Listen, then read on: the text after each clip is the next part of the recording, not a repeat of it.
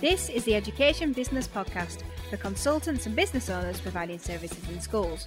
I'm Claire Riley, and I'll be sharing how to start, grow, and scale your education business.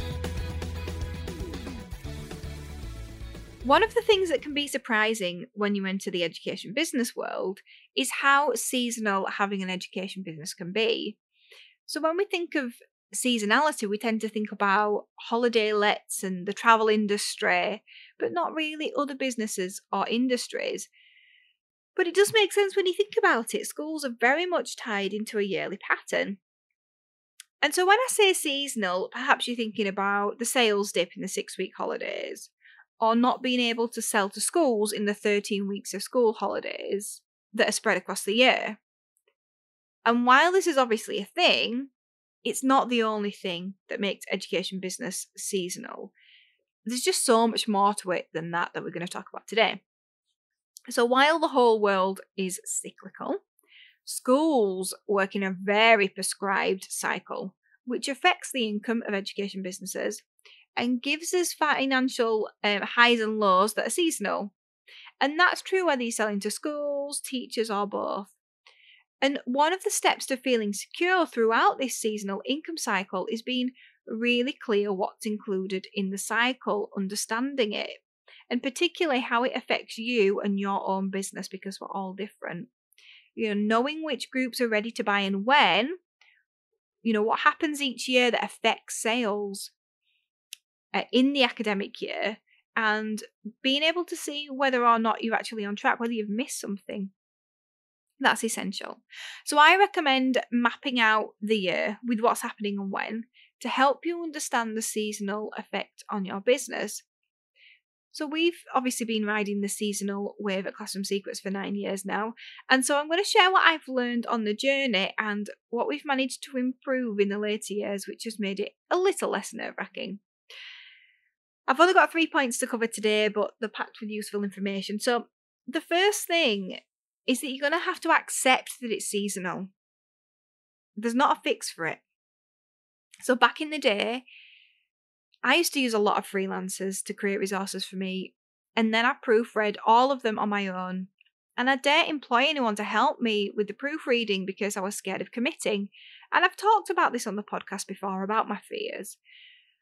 And one of the reasons I was scared of committing was the financial commitment because our income was very seasonal and I I thought, oh, well, we'll be able to pay them at some points of the year, but what happens if we can't pay them at other points of the year?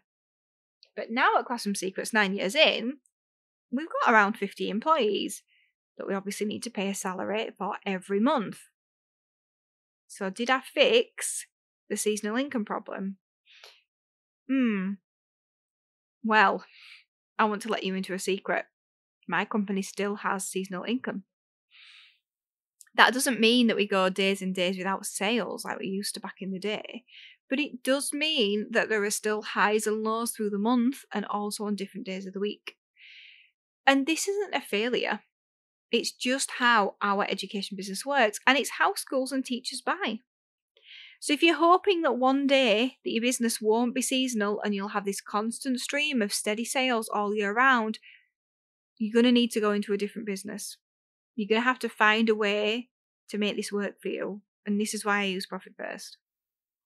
So, the best thing about seasonal businesses is that there are windows of time with high sales potential where you can put all of your energy into marketing your product or service. So you could also decide that you want to spend the windows of time with low, low sales potential working on your product or service instead. So, in order to survive and most importantly, grow, you really have to focus your efforts on what's achievable in the windows of time with high sales potential. You can't just ignore that they exist and hope that you can make up for it in the quieter months because once you've missed it, you've missed it, and it is important to make them important. So, you might be able to increase sales in quieter times. Absolutely, you can do that but it's going to be harder. So you should absolutely focus on increasing sales in busier times to compensate for the dips. It's, it's just easier. Teachers and schools will be in the right frame of mind at certain times of year, and it's your job to figure out when they are. You know, if your sales targets in the important months don't make you uncomfortable, then they're not they're not big enough. They're not big enough. So I've already mentioned that you might choose to use the quieter times to focus on your product or service, but you can also think about what could drive sales in the quieter times, and that could be for the quieter times or for the the times with higher sales potential. Okay, so number 2, you've got to identify what to focus on when. So I've already touched on that a little bit, but you can't focus on everything at once. So if there's only you or you've got a small tea, team, then the seasonality can be really useful for you anyway.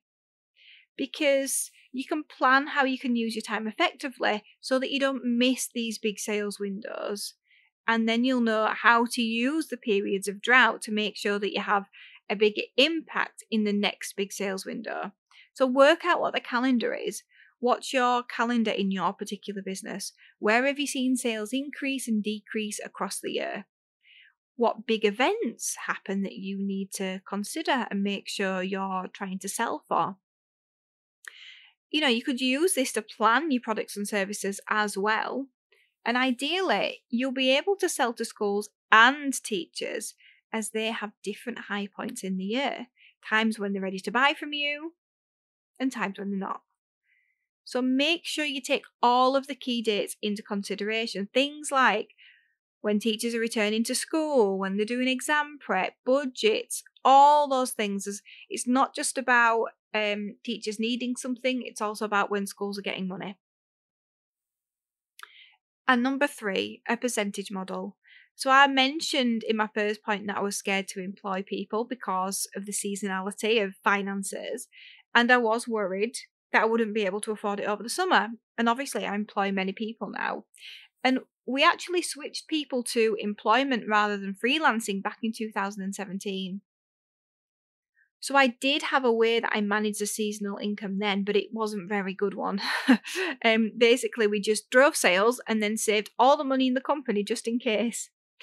But I didn't pay me an Ed what we deserved, and I didn't get a grip on what it meant to have a seasonal business at that time.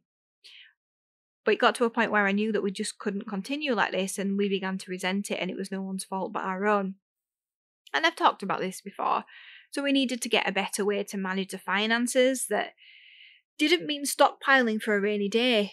You know, it wasn't helping growth in the company because it didn't help anyone to feel like the company needed to continue being brilliant. We could just coast along. And it's not that you shouldn't stockpile, by the way, you should, but a sensible percentage instead of everything.